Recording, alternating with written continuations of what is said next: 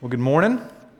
Uh, my is Daniel. I'm one of the pastors. Uh, if you walked in uh, later in the service, it's great to have you. If you're a first time guest or just kind of checking us out for the second or third time, really, really thankful that you're with us. And uh, just want to give a heads up uh, before I go into our sermon uh, that this morning's sermon's somewhat unique. I told some of you as you walked in that, that this is a little different type of sermon. it's a one off sermon. it's it's going to feel a little bit more educational. Uh, and the reality is like we, we just have to we have to do this and you're going to hear why and i want to do it. We need it. It's important for the life of our church. Uh, but I, I, just want to give you a heads up uh, on that front. Uh, because here at christ central we normally preach through a book of the bible or some portion of the Bible, or we might do a short series on a particular issue like we just finished. We, we just finished a six week series on loving your neighbor and what that meant, and we're about to launch into a new series starting next week in Revelations chapter 2 through 3 on the seven letters to the churches at Revelation. Uh, but this morning is kind of a standalone sermon because God has been at work in our church over the last two years. He, he has been faithful to pour out His grace and blessed us in many, many ways. And we are prayerfully and hopefully moving towards electing, ordaining, and installing our own elders to lead in this church. So, in our denomination's language, uh, what that means is we're moving toward particularizing. You'll hear some of this language sometimes in our church. We don't use it a lot. Actually, we don't use it very, very much at all. But we are particularizing. And what that means is that we will have our own elders. So, for the past two years, Timothy and I have been called, ordained, and installed to be on a mission to plant and start this church. Uh, we've been given oversight elders from other churches in the area, so we're not just doing our own thing. We've been given oversight. So, becoming a church with its own elders is a huge moment in the life of a church. It's a huge moment. Uh, this church was birthed two years ago, and, and in ordaining and installing our own elders is at least it means we're, we're beginning to walk and talk and make decisions for ourselves. We're growing up a little bit as a church. It's a very exciting time. So, in two weeks, we're going to have a congregational meeting. For those of you who, who are members, we're going to have a congregational meeting right after the worship service, two weeks from now. And we will take nominations for officers, leaders of our church. And then we're going to do some specific training for those nominated during the summer with the hopes of bringing to you a, a slate in the fall for you to elect your very first elders and leaders within this church. So that's what we're moving toward. That's exciting. Can, can I get amen? amen? That's exciting. I'm excited. Timothy and I are excited to have some other people with us as we elder in this church. And so the reason I'm doing this one off sermon is to preach on the role of the church and its leadership, to help us as we move toward this new stage. And so I hope this sermon does a few things for us this morning. Hope it does first that it makes those of you who are members of Christ Central Church really pray and consider who you would want to entrust yourselves to as your leaders. Who you want to entrust yourself to. The second that it would cause all of you who may feel called to lead as an officer in this church to feel the weight and privilege that it, that it is to lead within God's church. And then lastly, and this is some of you to help all of you, all of us here this morning, hear what we really care about at this church and what we're committed to in the leadership of this church. So that's, that's what I hope you, you get from this sermon this morning. So we're going to look at two passages Ezekiel 34 and 1 Timothy chapter 3. I'm going to ask you to stand as I read both of these passages, one from the Old Testament and one from the New. Ezekiel 34, verses 1 to 6, and then verses 11 to 17. The word of the Lord came to me, Son of man, prophesy against the shepherds of Israel. Prophesy and say to them, even to the shepherds, Thus says the Lord God, Ah, shepherds of Israel who have been feeding yourselves. Should not shepherds feed the sheep? You eat the fat, you clothe yourselves with wool, you slaughter the fat ones, but you do not feed the sheep. The weak you have not strengthened, the sick you have not healed, the injured you have not bound up, the strayed you have not brought back, the lost you have not sought, and with force and harshness you have ruled them. So they were scattered because there was no shepherd, and they became food for all the wild beasts. My sheep were scattered. They wandered over all the mountains and on every high hill. My sheep were scattered over all the face of the earth with none to search or seek for them. Verse 11. For thus says the Lord God Behold, I, I myself will search for my sheep, and I will seek them out. As a shepherd seeks out his flock when he is among his sheep that have been scattered, so will I seek out my sheep, and I will rescue them from all places where they have been scattered on a day of clouds and thick darkness. And I will bring them out from the peoples and gather them from the countries, and I will bring them into their own land. And I will feed them on the mountains of Israel, by the ravines, and in the habited places of the country. I will feed them with good pasture, and on the mountain heights of Israel shall be their grazing land. There, there they shall lie down in a good grazing land, and on rich pasture they shall feed on the mountains of Israel. I myself will be the shepherd of my sheep, and I myself will make them lie down, declares the Lord God. I will seek the lost, and I will bring back the strayed, and I will bind up the injured, and I will strengthen the weak, and the fat and the strong I will destroy. I will feed them in justice. And then 1 Timothy chapter 3. The saying is trustworthy.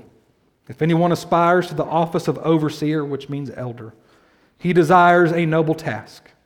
Therefore, an overseer must be above reproach the husband of one wife, sober minded, self controlled, respectable, hospitable, able to teach, not a drunkard, not violent, but gentle, not quarrelsome, not a lover of money.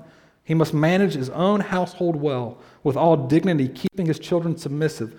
For if someone does not know how to manage his own household, how will he care for God's church? He must not be a recent convert, or he may become puffed up with conceit and fall into the condemnation of the devil.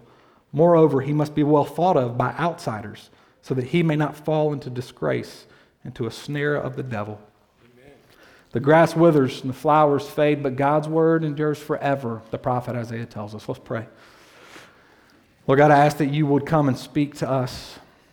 Lord, this does feel a little different as we learn uh, what leadership in this church in particular uh, might look like. And as we move toward it, would you, Lord Jesus, plant us deeply in your word? Lord, would you uh, plant us deeply in your grace. And would you raise up the people that you want to lead within this church?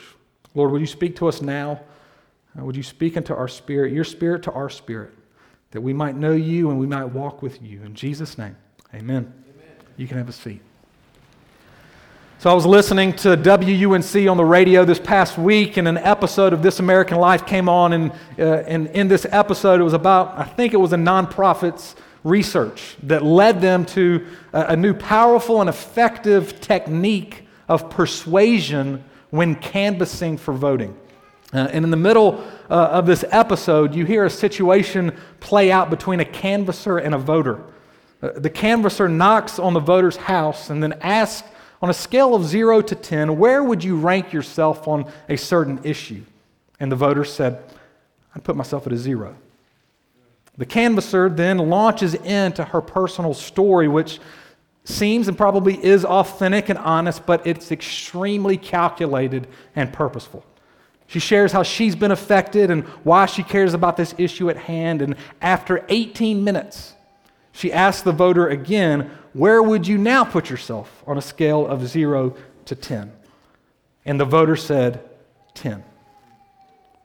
It was shocking to hear the power of persuasion. That this voter, within 18 minutes, was led from a zero to a 10.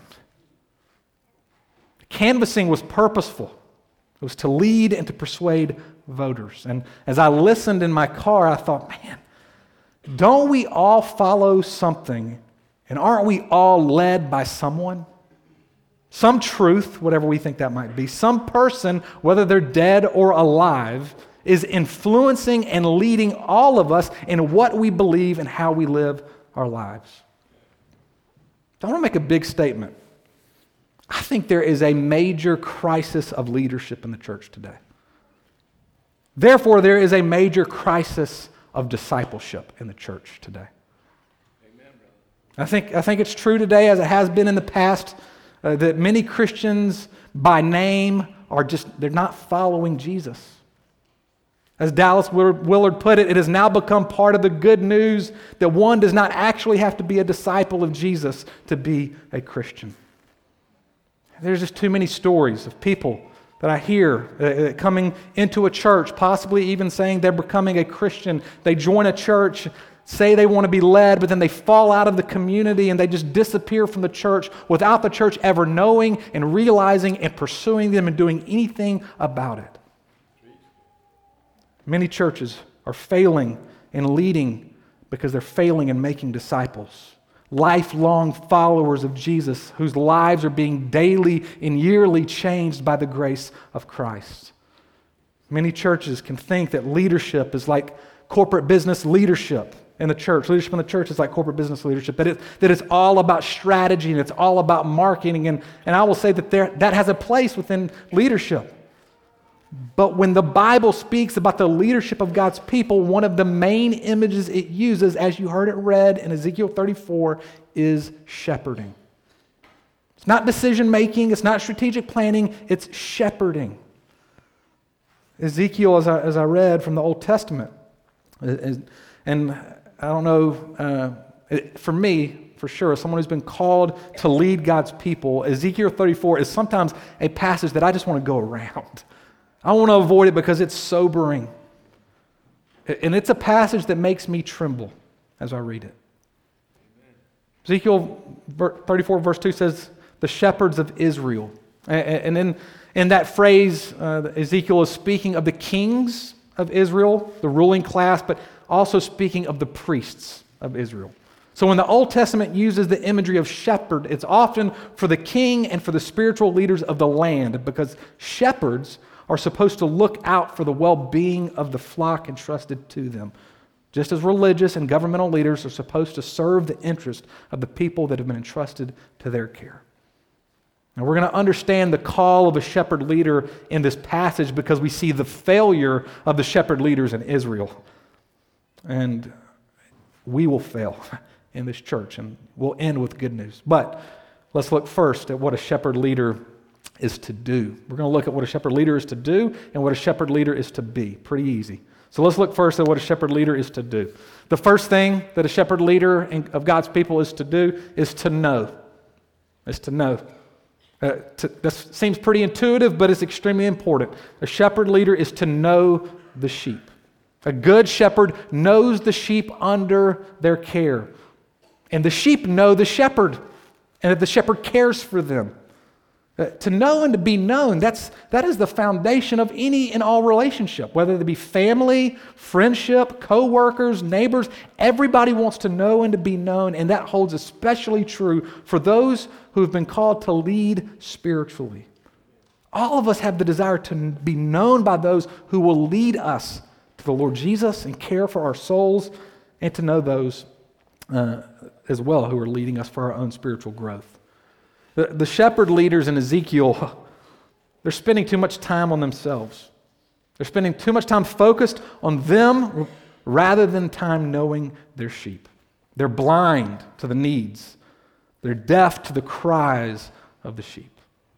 A good leader, a good leader of God's people, is one who cares enough to stop and listen to needs. One who's compassionate enough to care about the pain and the hurt. One who may know the sheep so well that they see the danger ahead of the sheep before the sheep even knows it's moving towards danger. They know. The second thing a good shepherd leader does is it feeds. The failure here in Ezekiel 34 of the shepherd leaders is not so much that they're taking care of themselves, that's actually important. You cannot take care of anyone else if you're not healthy if you're not cared for. So I'm not saying that, but the indictment uh, upon these shepherd leaders is that they are consumed with themselves to the neglect of, of those who are under their care. The passage says they eat the fat, they clothe themselves with wool, while the sheep are starving to death. A good leader of God's people is committed to providing and nurturing the sheep. Now, all of us spend much of our lives wondering if we'll have enough, don't we? Do we have enough? Do I have a, am I going to have enough to pay rent? I have enough to buy a house? Am I going to have enough for this marriage to last? Am I going to have enough commit, uh, contentment to wait for the right spouse or the, enough contentment in Christ to maybe never ever marry?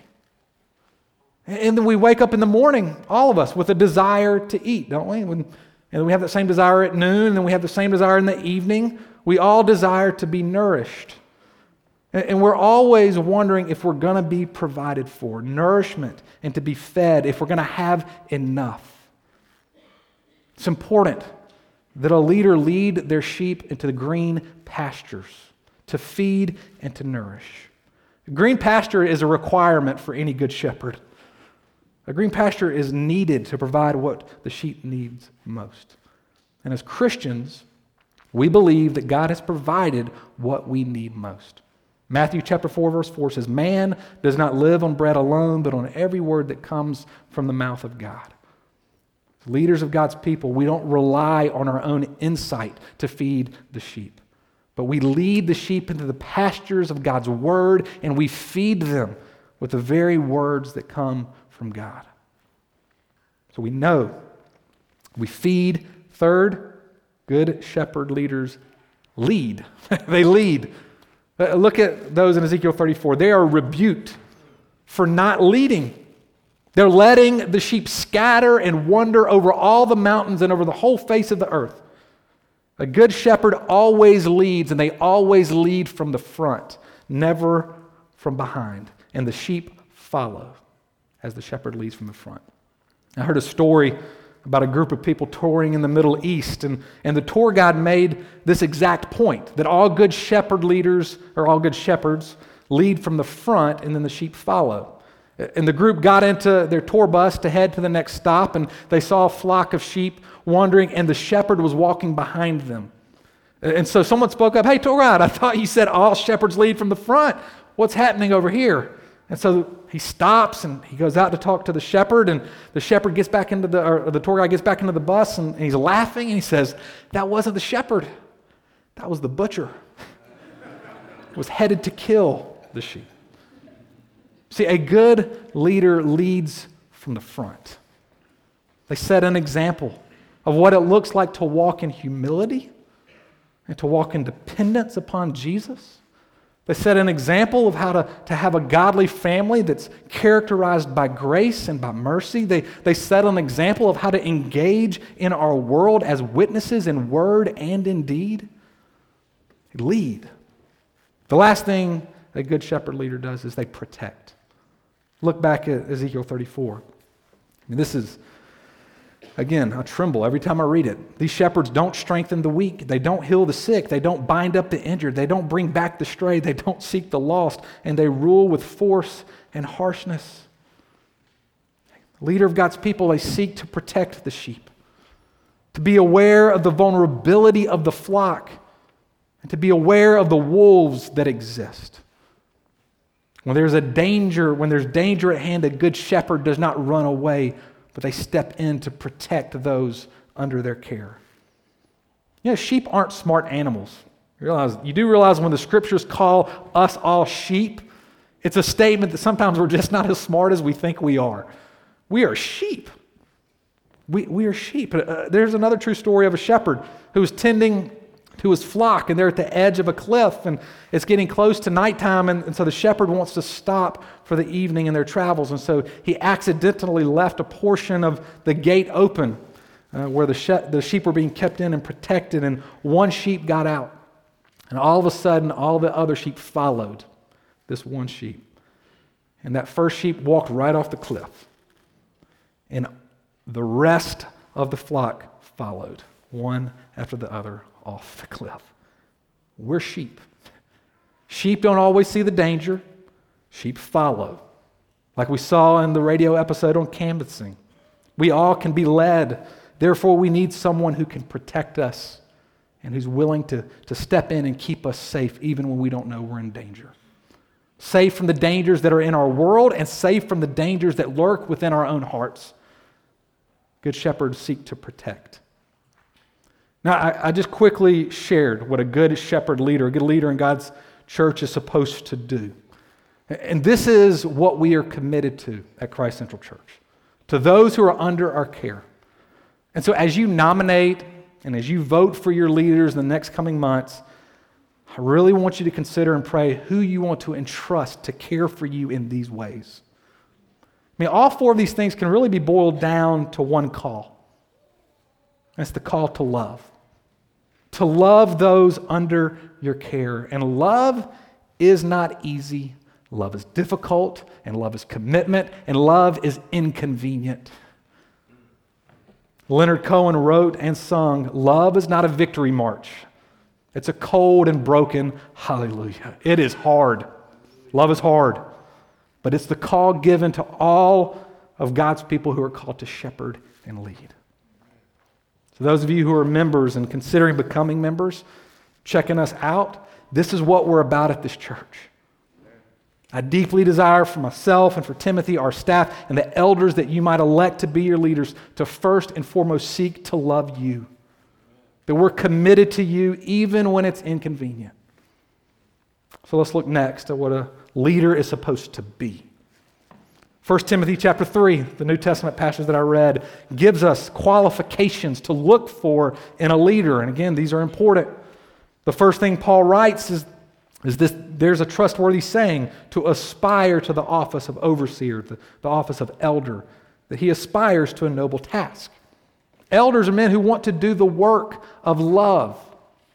They want to do the work of love, not just have the status of an elder.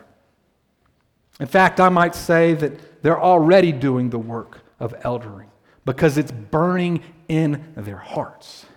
They're not simply those who have a desire for the status of leader and elder. There's 11 qualifications listed here. And I'm not going to go through all of them, but I do want to give you three major categories. Again, for you to consider as you think about who you might want to have as your leaders. And the first is comprehension. A shepherd leader is to have a comprehension of the gospel of Jesus Christ. Not only an intellectual knowledge of Scripture and doctrine, but a comprehension and an experience of the gospel of grace that has changed the way they live their, live, lives their lives and, and is continuing to change the way they live their life. It must be a deep and rooted comprehension. Look at Paul says, not a recent convert. There should be fruit and evidence of a long understanding of grace that comes in knowing Jesus and the truths taught by Christ. There is a knowledge that is required for those who lead God's people, a knowledge of God that amazes them, a knowledge of self and their brokenness that humbles them, and a knowledge of the world that helps them know how to live the gospel out day in and day out. This is a comprehension. The second category is competency. Shepherd leader is competent in the gospel of Jesus. It impacts, the gospel impacts their doing. This passage tells us in 1 Timothy 3 that they're able to teach the truths of Christ. Not necessarily preach, not every leader is going to be up here preaching, but they have a grasp of the gospel and of God's word that they're able to teach sound doctrine and truth. They're also able to engage in healthy discussion and make decisions for the life of the church with a level mind. Paul says that they are sober minded. Sober minded. This is not overly emotional, but level headed. They're also able to manage, the passage says, their own household well. Not controlling their household, but loving.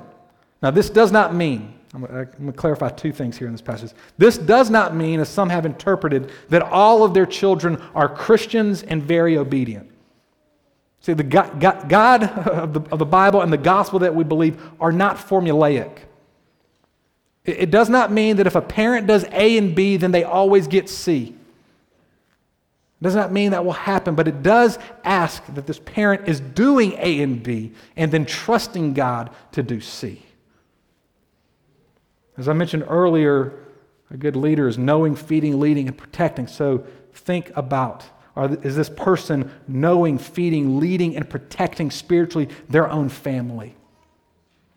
They can't affect the outcome, but they can do those things by the grace of Christ. So, competency. The last major category is character. You probably picked up on that as I read it. The gospel of Jesus Christ should be producing in a shepherd leader evident fruit of the Holy Spirit. Ephesians chapter 5 gives the fruit of the Spirit love, joy, peace, patience, kindness, goodness, gentleness and self control. You hear some of those in this passage, don't you? Self controlled, gentle, not quarrelsome, not violent. They're kind. Paul also says they're above reproach. They're a husband of one wife. Again, that does not mean that they have to be married.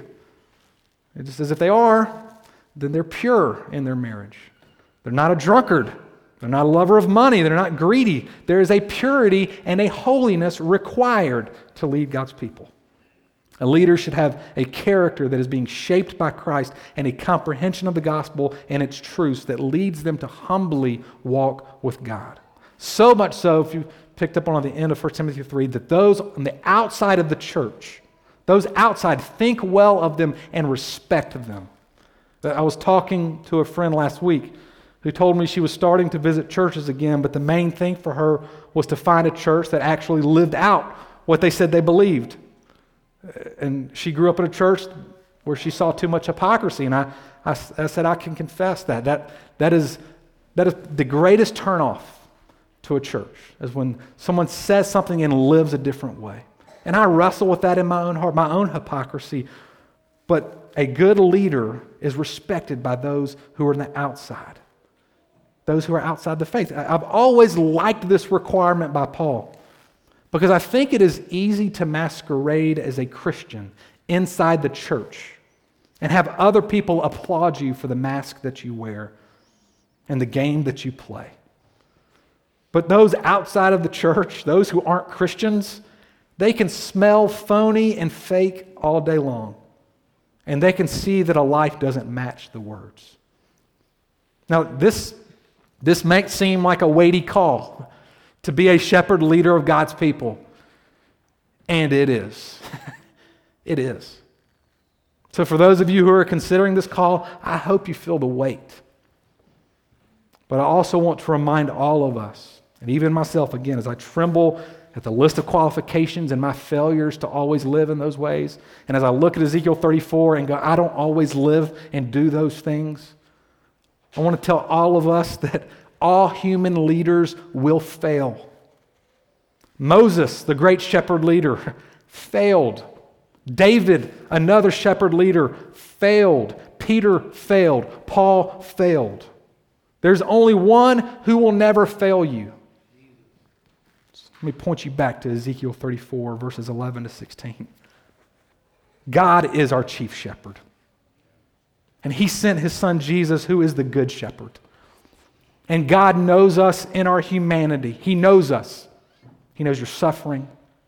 He knows the darkness. He knows your longing. He knows your sin. He knows us. And He feeds us. He feeds us with His word. He feeds us with His presence. He leads us. He goes before us. And He protects us from the dangers of this world and from the dangers within. Ezekiel 34, verses 11 to 16, God says, I will seek out. I will rescue. I will bring them out. I will feed them. I will make them lie down. I will seek the lost. I will bring, bring back the strayed. I will strengthen the weak. I will, I will, I will. Psalm 23 The Lord is our shepherd. I shall not want. He leads us besides quiet waters, He restores our soul. And the way that our chief and our good shepherd takes care of us as his sheep is that he gives us his church and the leaders within the church. Ephesians chapter 4, Paul writes Christ gave the apostles, Christ gave the evangelists, He gives the shepherds and the teachers. Jesus gives the church shepherds, and Jesus gives the church sheep. No church, no pastor, no leader makes a sheep. God's in the business of doing that. But we do have the call to love the sheep and to take care of the sheep especially when it's hard and it's not glamorous. So let me ask you again who do you want to love and care for you in this church? Pray about it. Nominate, vote. Now, I know I started by using a child analogy of our church that we're growing up out of infancy, but I want to drive home this imagery of, of being a sheep. A child, as they grow up, they become more independent right? Like my, my oldest son, Henry, is becoming less dependent on us as his parents. He, I do it. I do it. He, he wants to do everything by himself. A child grows less dependent.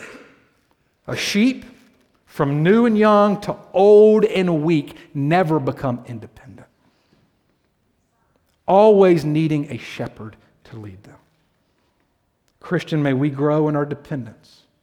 Dependence on the faithful and good shepherd who's not left us alone, but's given us his spirit and the church and one another to care for all of us all the days of our lives. Let's pray. Lord, I ask that you would, Lord Jesus, for those who are just kind of checking Christianity out, maybe checking Christ Central out, this feels kind of kind of ins- underneath the hood a little bit of our church, a little, maybe a little too much detail, but Lord, we need it, and it's so important. Lord, what uh, what leadership looks like in this church, and so I pray that that we would care deeply about people.